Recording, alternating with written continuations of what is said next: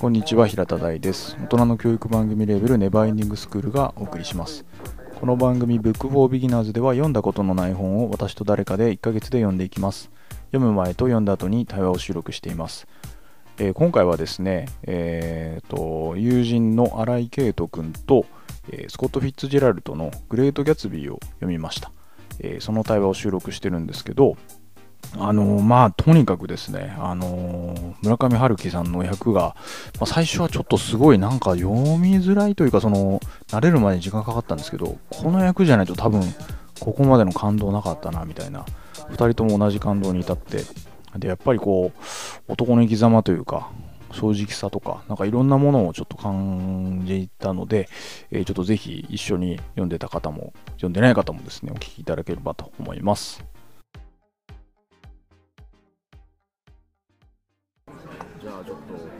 オールドスポートオールドスポートね。始めようか。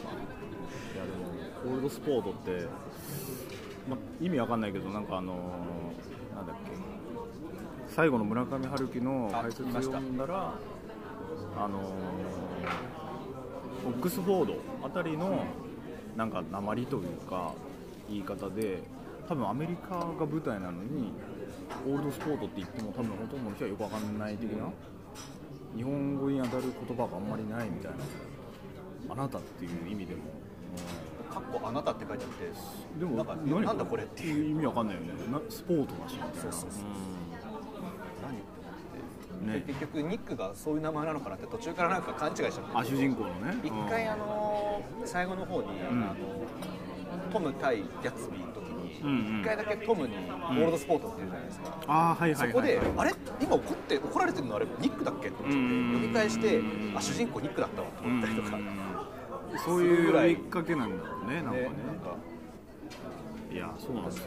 全くないから僕もググってオールドスポートそしたらやっぱりあのこのグレート・ギャッツビーのが当たるってことだよ、ね、そうそうそれが出てきてあこれでしか出てこない言葉なんだな。ぐらいの話なので訳語を読んだら、うん、村上かの村上春樹でさえ、すらもあの訳せないのでそのままにしました、そんな言葉なんだ。でもなんかそのなんていうのあの雰囲気みたいなのを残しておくにはそれしかないっていうことなんだよね、多分ね。それのおかげでなんかこう異邦人感っていうかギャッツビーのなんか言っちゃえばニックとかトムとかもアメリカの、まあ、アメリカの上流階級ですよね。で西部だもんね。西の人で。あの同じじゃないですか、まあ、そこからこう急に湧いてってきたエセ金持ちみたいな。感は確かに読み終わってその訳語を読んでてああ確かに言われてみれば2人ともガチのガチのもう金持ちじゃないですか、で言っちゃえばギャッツビーはあの、まあ、言っちゃ言い方本当ひどく成金じゃないですか、しかもまあ裏で多分非合法な多分多分そういうことをやってってっていう、まあ、意味でも悪い意味でもバイタリティあふれるっていうか、貪欲というか。そうよね、えでもどうどうですか？読み終わって。読み終わっていやもうギャツビー大好きになっちゃったっていうか。本当に？いやなんかまあ意図的なのかわかんないですけどあのニックの周りの人間が基本的になんか魅力的じゃない人しかいないじゃないですか、もちろんトム・ブキャナン。とあとトム・ブキャナンとあの浮気相手の友達たちみたいな一回めちゃくちゃなんか読みた読むのもなんか面倒くさくなるぐらいだるいパートがあったじゃないですか。あのぶっちゃけそこが70ページぐらいまでなんだよね。そうあのだから読んでて本当面白いのかなこれ。わかるわかる。最初の方。だから一応主人公がニック・キャラウェイかな、はい、っていうのがまあ他の人から呼ばれて判明するけど、まあ、彼の一人語りというか彼がまあ手記を書いてるっていう体で進んで、で途中でまあ、大学の親友、まあ、親友というかそんな親しくもなかったけど知り合いぐらいに書いてましたよね。トム・ブキャナンが自分の、まあ、親戚のデイジーっていう綺麗な子と結婚して近くに来ましたみたいなとこから始まってで今言ってたのはそのトムと、まあ、トムがその浮気相手のなんだっけな。ななんか特徴的ななんとかウィルソン。でそいつと、まあ、浮気してて、はい、そこのパーティーのくだりがまでが70ページぐらいあってまだギャッツビー出てこない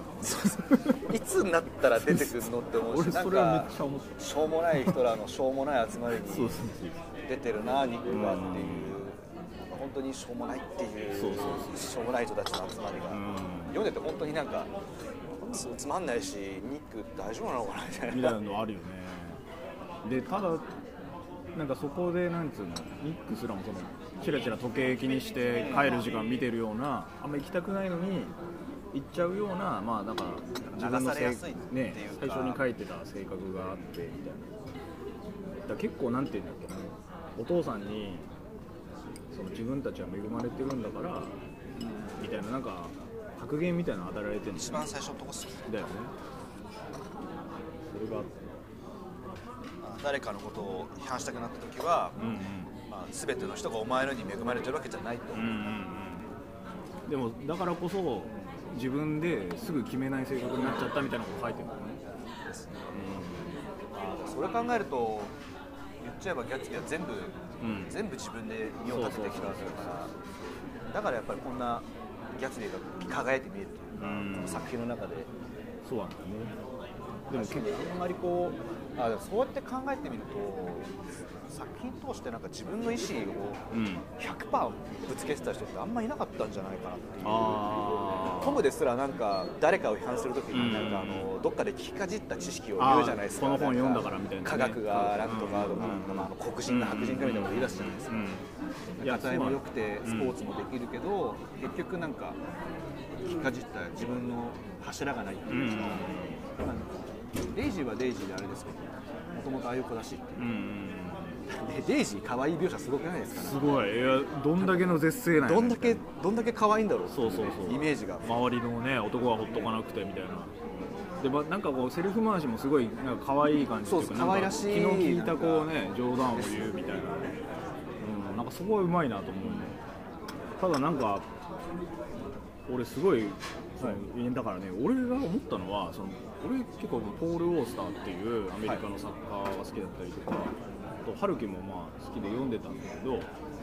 なんかどっちが先なのかわかんないんだよね。その村上春樹が訳したからこういう文章になってるのかフィッツジェラルドが好きだから春樹がそういう文章になったのかわかんないんだけど例えばなんか故郷に残してきたあの幼なじみの女の子のことをなんかでも彼女について覚えてるのはテニスをしている時に上唇にうっすらとした口ひげみたいな汗が浮かんだということぐらいだったみたいな。でそんなことないだろうと思うのよ。多分幼なじみで他の人は結婚するとまで思ってた子について思い出す時にその口ひげみたいな汗をかくことしか思い出せない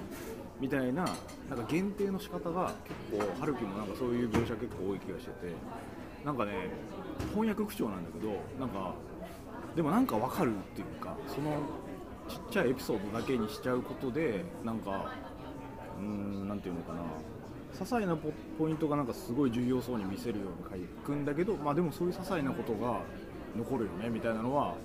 こう響くっていうか。なんていうか斬首というか。そうそうそうそうそうそこすごいグッときた文章そうそう。俺もそうななんんかだよねすげえわかるっていう、うん確かに人柄のことをこうバーッと思い返すと、ね、どうどういう人で、うんうんめちゃくちゃ出てくるんですけどそういうなんかこう焼き付いたものがそうだよね。あるとなんかもう斬首とういうか、ん映像というか、ね、すごいうん。すごいいい表現だな、こうんれっていう。そうなん。だグッときましたねそこは。ただでも最初は正直僕ちょっと読みづらくて。あ僕もですだよね。なんかさやっぱ形容詞がさすすごい長すぎて。そうそうなんだよね結局これ何だったっけ？みたいな。また戻って、うん。えっと、今どのシーンだっけ？みたいな。そうそうそうどういう話だったっけっていうのなるよね。特にデイジーとかのくだりとかデイジーが出て喋るためになんかそうなんだよ。いや結構かなるじゃないですか。難しいと思う。だからなんかあデイジーとあとそのトムの家トムとデイジーのとこ行った時にあのジョーダンか、はい。ジョーダン・ベイカーっていうそのゴルフゴルフ選手選手の可愛い子がいてっていうとこ顎ろのに何かを乗っけてみたいなそうそうそう。な 本当にやってるのかなみたいな。そうそうそう。ななんか何の話してんのかなそう。でみんなの会話もなんかすれ違うように書かれてて。会話のキャッチボールしないですよね。そうなのみんななんか自由に打ちっぱなし言ってるみたいな。そうそう。まあ、現実の会話も確かにそういうところってあると思うんだけど、なんかよりこうなんつうのかなおしゃれというかこう気の利いた感じとあとはなんかお互いに信用してない感じとか、あとはその、やっぱり社交で話してたり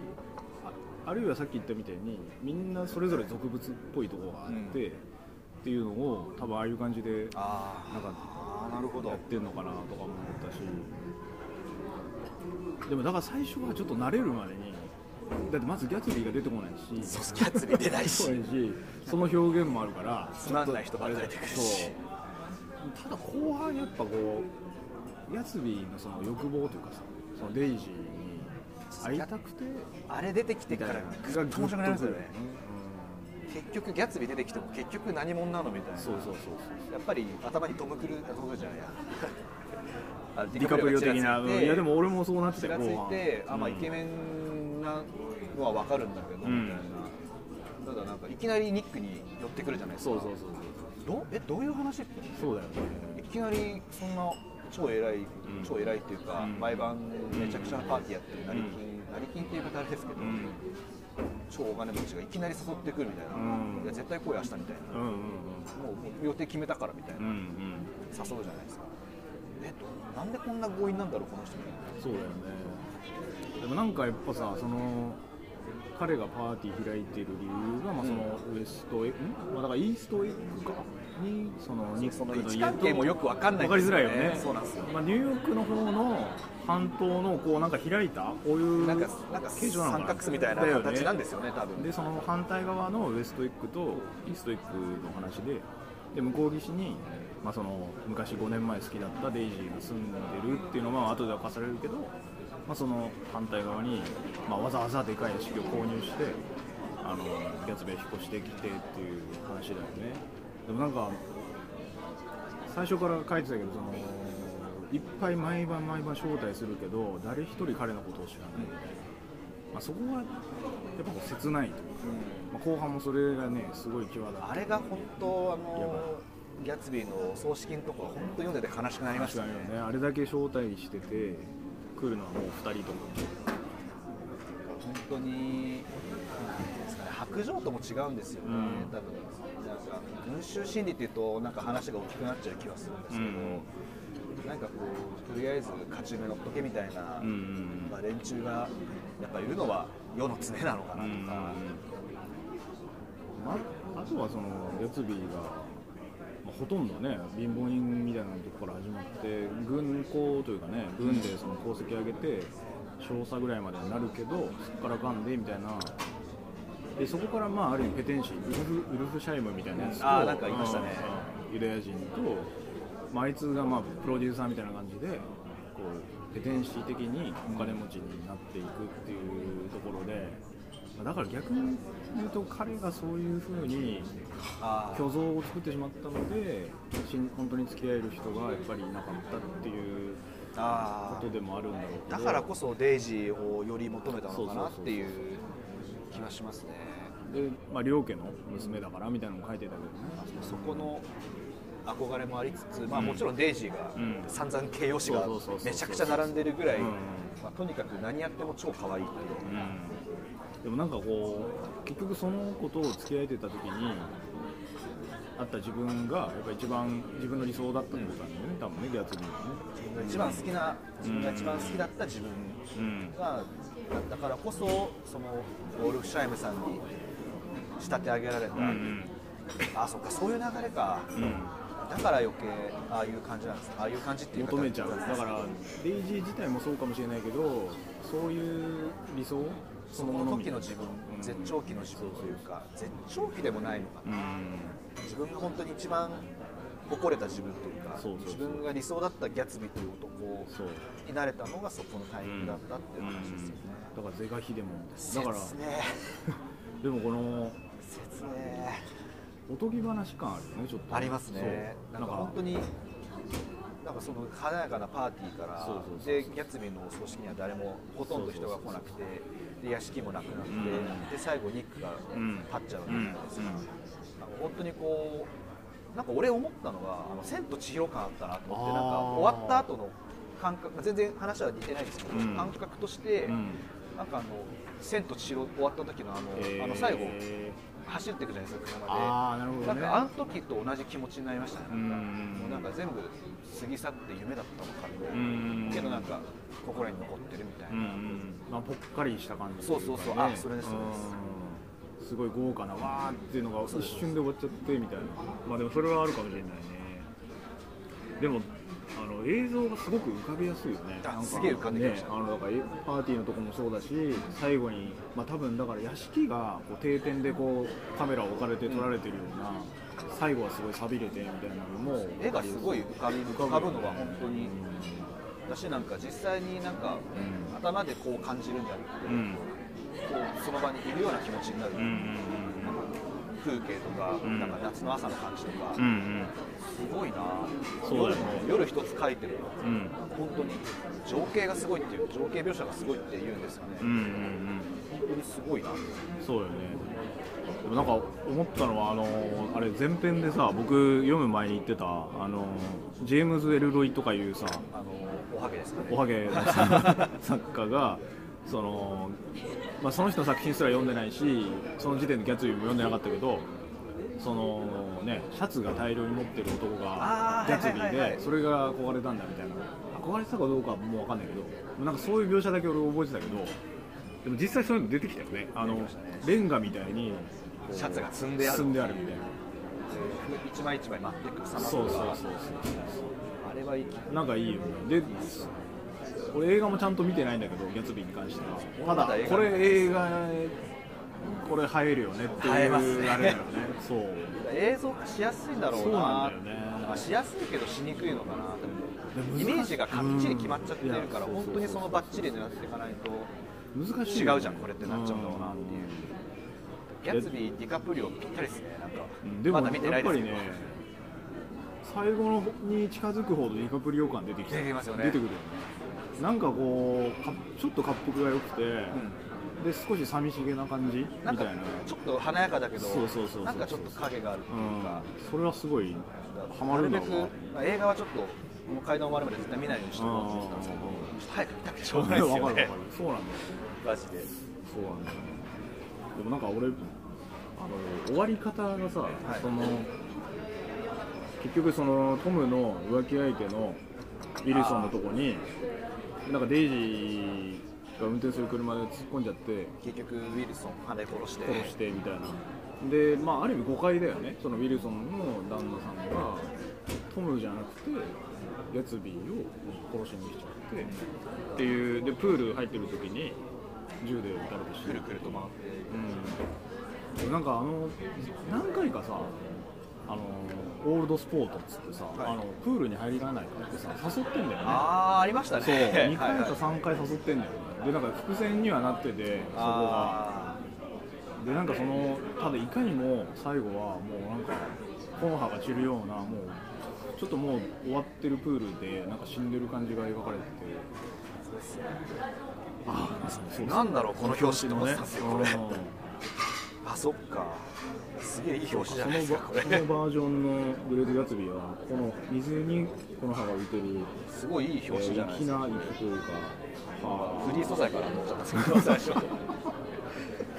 読んで読み終わってこれ見ても気づかなかったですね。今話してて気づきました。いやいやそうそう。で俺俺が持ってる版はこのなんとか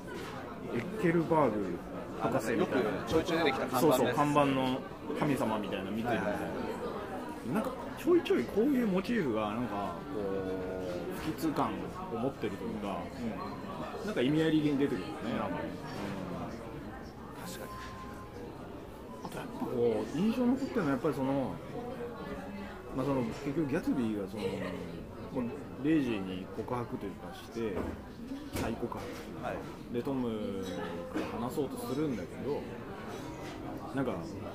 デイジーももちろんギャツビーのことも好きなんだけど今の娘さんもいるし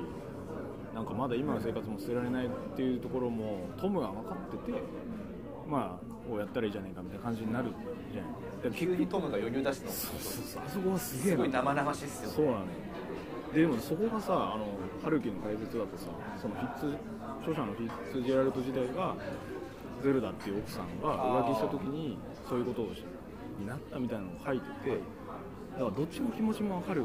からこそそこはかけてるのかなと思って。いやーでもそのなんかデイジーのなんか踏み込みたい。要はもうそのままいけるほどその情熱もギャツビーに持ってるんだけどでも多分これは実らないだろうなみたいなのは、多分お互い分かってる感がちょっとあって。そこはすげえかわいそうなんだよね5年がどういう5年お互い生きてきたか全然違うんだなっていうそこのなんか本当に夢だけ追ってきたギャツビーと、んもうあの、まあ、デイジーふわふわしてますけど多分、多分その5年間で子供も生まれて結婚してっていう、うん。多分女性としてうん。の人生を送ってきたからこそ、ん。あそこの再告白のシーンで、うん。そういう祖母がうん。発生したのかな、う。んうん気持ちはもちろんね、うん。恋愛としてはギャツビーに向いてるけど、人生のなんていうか生活としてギャツビーとやっていけるのかっていう天秤かかってるのがなんかもう生々しくてもうすげえギャツビー応援してましたね。いやだからなんかそこが結局さそのなんかなんていうのかなもう成り上がるしかなかったギャツビーと初めから両家のお嬢様のデイジーとで全然違うというかもう要はもう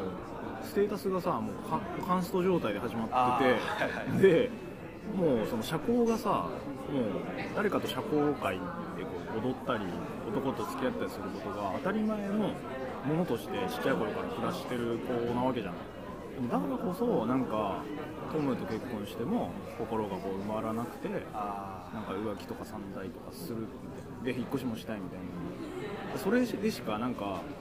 状況を変え環境を変えることでしか満足できないみたいなところがあるんだろうけど、まあ、ある意味そこも俗っぽいんだけど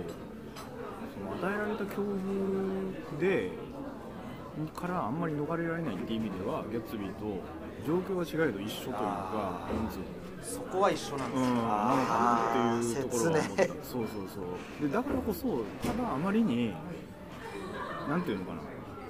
ギャツビーの場合はもうすごい一点突破っていうかどんどん上昇していく成り上がりの人生でそのゴールにある意味デイジーとの幸せがあるっていう分かりやすいんだけどデイジーの場合はそういう上に上がっていくグラフじゃなくてずっと高いままの平行線のグラフだからどっちかというと1回の浮気みたいなのが良ければいい。でただ満足できないことも分かってるみたいな感じだからギャッツビーとすごい付き合いたいけどそのゴールが多分一緒じゃないんだよね。い一瞬で終わるっていうところだから。切ないななんかそうだから初めからこうつながるわけもないみたいな。だからただ最後にそこのね葬式やるっつってもお父さん一人もヨボヨボで。で他のね仕事仲間らしきコロつきたちも来ないし。なんかテニスシューズ忘れたからちょっと持ってきてくださいみたいな変なあの居候みたいなやつもいたし、でも唯一の幸せは多分ニックという友達というかね理解者理解者じゃないんだけどその孤独が分かってくれるって人がいたっていう。理解者でいいと思いますね。ねてかそうそうであってほしいですね。そう。でもなんかこうなんつったっけ？そう理解はしてると思う。ただなんかこう最後にさあのニックがこうギャッツビーに、まあ、実質最後会った時に、なんか君本当世の中カスなやつばっかりでその点君はねなんみたいなすごいみたいな。唯一賞賛を送ったみたいな。大声で。そうシーンがあるっつってたじゃんエモいシーンですそう。でそれ以外は僕は正直彼を認めてなかったみたいなことは書いてたんだけど。ちょいちょいなんかこいつマジなのみたいなちょいちょい書いてますそうそこがすごいいいなって思ってだからニックがギャツビーさん超かっけえわみたいなのずっと言ってたら多分すごいなんかあそってなるんですうそうそうちょいちょい君おかしいでしょみたいなことを。やっぱギャツビーにそういう進言というかうん。言を呈すのがニックだったのがすごいそうよね。2人の関係がいいなとうん。ギャツビーは基本的にもうちょっとつ盲信だから、うん。いやデイジー絶対俺の方がいいと思ってるよ、いやいやみたいな。いうあのコンビはすごい良かったそう。だからこそ良かったんだよね。だからこそ話したかったんだよねやっぱ最後までちゃんと面倒をニックが見るじゃないですか、うん最後の最後、うんうん。そこもやっぱり男同士の友友情でもないんですよね。なんか不思議な関係ですようねんでも友情なん気がするね、うん。完璧にこう理解者とかなんかもう通貨の中とかじゃな,、うん。ないけどなんか男同士のなんかそう。あるんだろうな。でもなんか電話して結局正式に来れない理由とかを適当に言うやつらに行かれるってことはもうある意味友情というかそうだよね。は話してて悲しくなってきちゃう。いやでもめちゃくちゃ切なさがこう後来るよね。この男のこの無情というかね本当にギャツビー好きになっちゃうんですよね。いやわかるわかる。だからやっぱキャラとしてそのなんか象徴される存在になるのもあ分かったなっていう感じがするだからこうだから最初に読む前ただただに成り上がってこう、うわすげえかっけえっていう話なのかなと思って、まあ、すげえ失礼な話アメリカってやっぱそういう話好きなのかなと思ってたけど、こんな切ないのみたいな。そういうことじゃないんだよねっていうね。あやっぱこのそう、ね、そこの完璧じゃないとこっていうか、うんうんうん。多分でそのパーティーやってる人たちが見たらギャツビーって多分超金持ちでうん。成り上がりですごいねみたいな、ただけどなんかもうその人の弱さがあって、すごいやっぱ最後の一文がめちゃくちゃ切ないなと思ってて。あ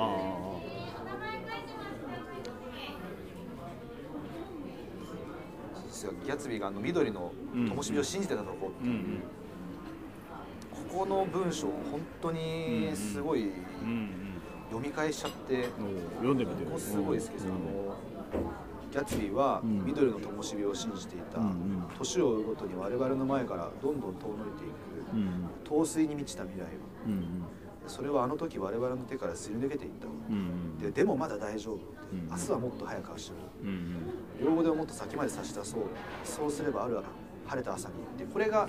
もうギャツビーが、ギャツビーのもう考えてたことの全てなのかなここでよここの文章読んで本当にギャツビーが好きになったっていうか、いやだからめちゃくちゃ純純粋な人がね。本当にピュアなんだなっていう。そういうことよね。多分女遊びしてないんだろうなっていう。いやでも真の意味でのなんかそういう遊びとかは全くなくてなんか。本当にそこに対して一人のデイジーだけもう焦点があって成り上がったのも全部で金持ちだったのもうん一人のためにっていうのがすごいかっこいいというかそこに惹かれるんだろうなと思ってすごい思っちゃいましたねだから俺全然毛色は違うんだけど今この企画で坊ちゃんも読んではい。たんだけどでもね坊ちゃんもね結局ね日本の話だけどその正直すぎて無鉄砲すぎて人とぶつかりまくってで結局損して終わるんだけどなんか全然話の構造もテーマも違うんだけどその正直さみたいなものはすごく通ずるものがあるなと思っただから結局みんなギャツビーグレート・ギャツビーに出てくる人も嘘をついてなきゃいけないように生活するように仕向けられててで結局何か満足感を得ようとするんだけど得られない。とろに終わるみたいな。でもその正直というか自分の根本にはなんか欲求があるんだけど現状を満たせるものが何もないのはみんな一緒な感じがあるという。か多分トムとかでもすごい現代的な話ですよね。そうそうそう。そういうテーマの話もいっぱいありますもんねそう。今でも。でもだだから多分春樹が最後に多分訳す時に現代の話にしようみたいに書いてたのは多分本当それは当たってるというかなんか。誰にでも置き換えられるぐらいのいや目を背けない。自分のどんな欲望でも目を背けないっていうかうん結ただそれをうまく取り繕っちゃうのがやっぱりうん普通の人であってもちろんトムトムもそうだしデイジもそうだしうん。ニックもそうかもしれうないしん。ギャツビーだけやっぱ違ったんだなっていう。まあ、ある意味ね。ギャツビーだけ、まあ、どんな手を使ってでもそれを叶えようっていうエネルギー。そう。ただそれをしてしまうと死ぬっていうそうそうそうことが提示されてるっていう。そこもそれで多分ギャツビーが最後デイジーとくっついて、うん。で幸せになりましただったら多分こんなにいい作品じゃそうそうそうないんだろうな名作にはならないよそう。そこでちっちゃうからこそなんかそうなんだよね。美しい美しいというかなんかそこここまで引っかかるいや。作品だったのかなっていう。そうなんですよ、うん、でなんかその時になんか最初は持って回った言い方だなみたいに思ってた、はい。その描写とか形容がなんかあなんかこういうことのためにあったのかなっていうかいろいろうん、なんかより映像としてあなんか最後の方まで読んでいくとあと走馬灯じゃないんだけど後からその映像が出てくる感じがすげえあって、バーッとなんかこうそうそうそうあれスティールボールは読んでましたっけ？あ読んだ読んだあれの最後の,、うん。あのジョニーがうん。ボール持ってくる、あれこそ走馬灯じゃないですけど、はは旅の思い出のコマがこうバーって貼ってあって最後にこうジャイロを持ってこう、はい。帰ろうっていうはい。はい。それあれはそういう演出なのかなって今ちょっと話してて、まあ、あれもアメリカの話だし、そうですねそうです。ん。しかも西から東にあそうですね。行く話だよね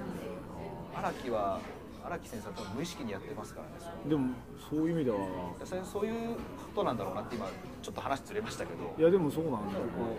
うバーっていう感覚うんなんかこ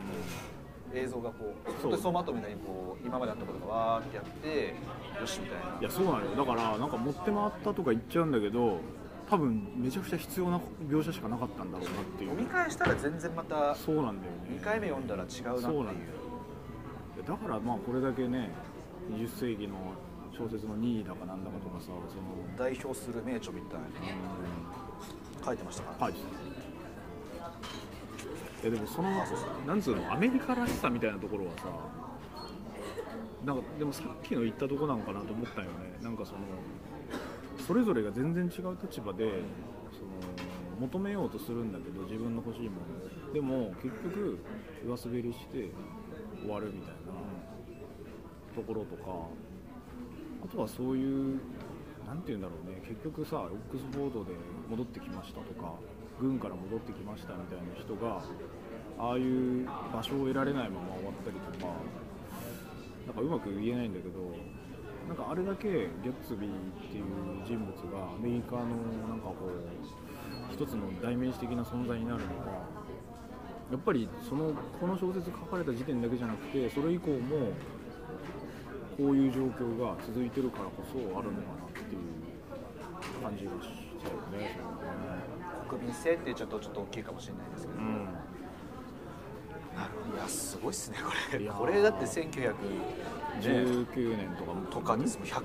本当にあそうだからちょうどつい100年前。ぐらい今年か。今年著作権が切れるらしいの、あ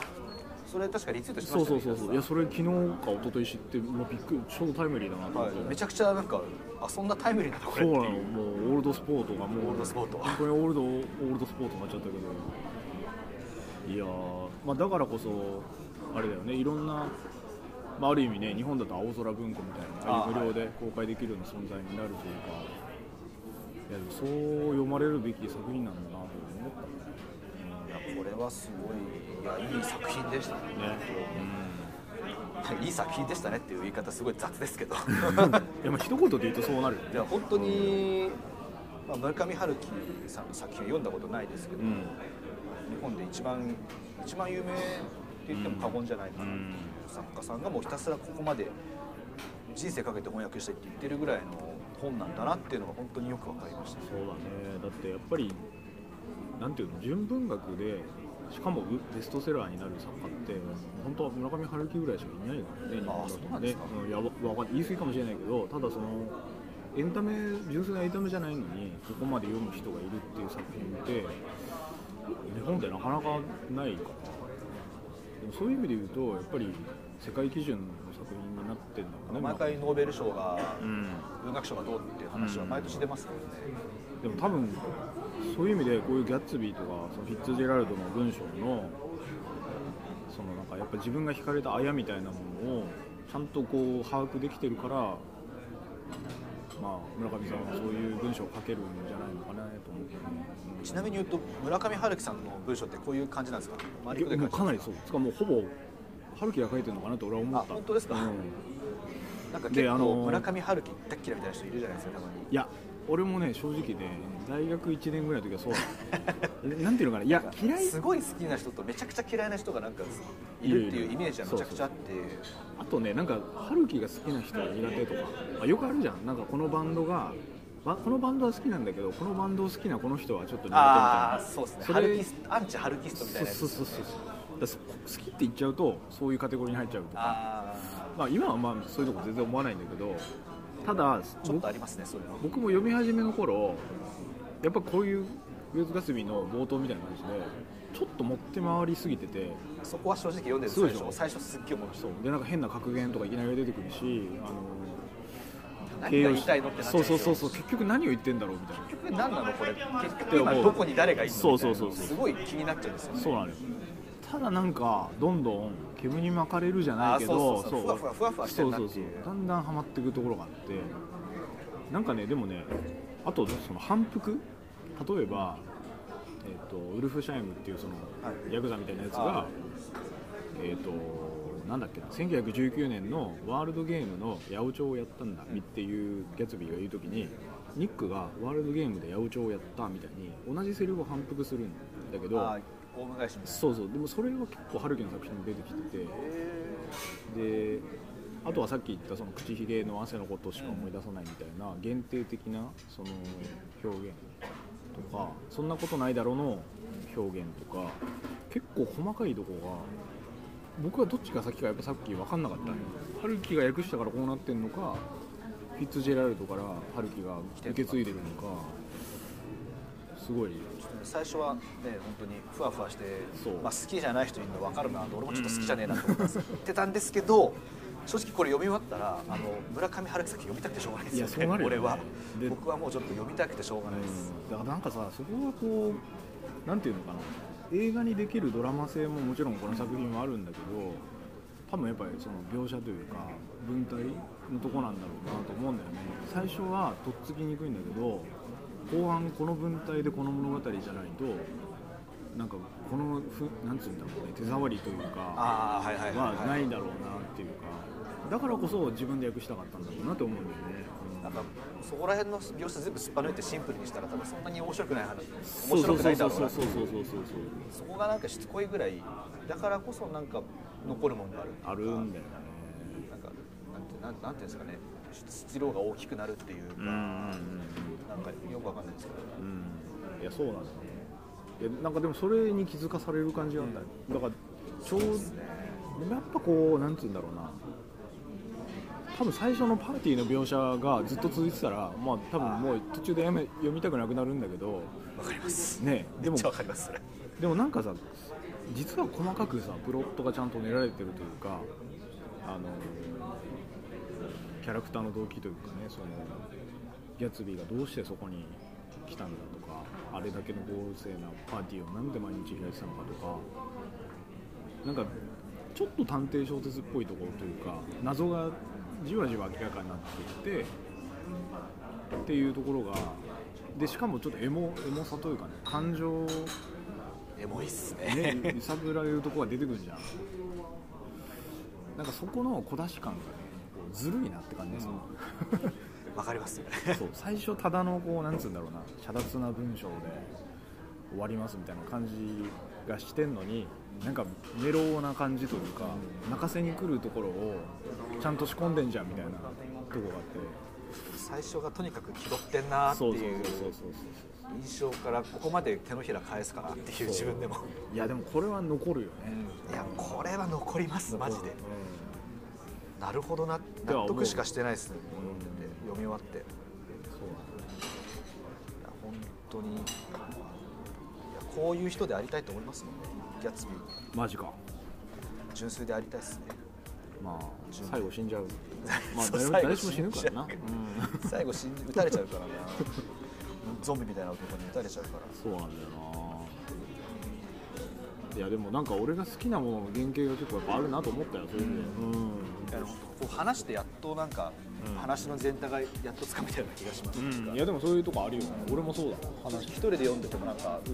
んどうなんだろう。うんうんうんだからこそなんかレビューを見るっていうよりは、うん。なんか誰かと話した方がいいんじゃないかないやそう思うよ、ね、まあで我々の今回はうん。読んだ後にこれを聞くとすごいなんかそうな。んだああ分かるわっていう分かるわっていう感想会みたいな。そういやそれがそう読書会とか多分そうなんだと思うんだけど読書会ってこういう良さがあるんですね。めっちゃあると思う。これ感想会はいいっすね、うん。感想戦というか。だからただね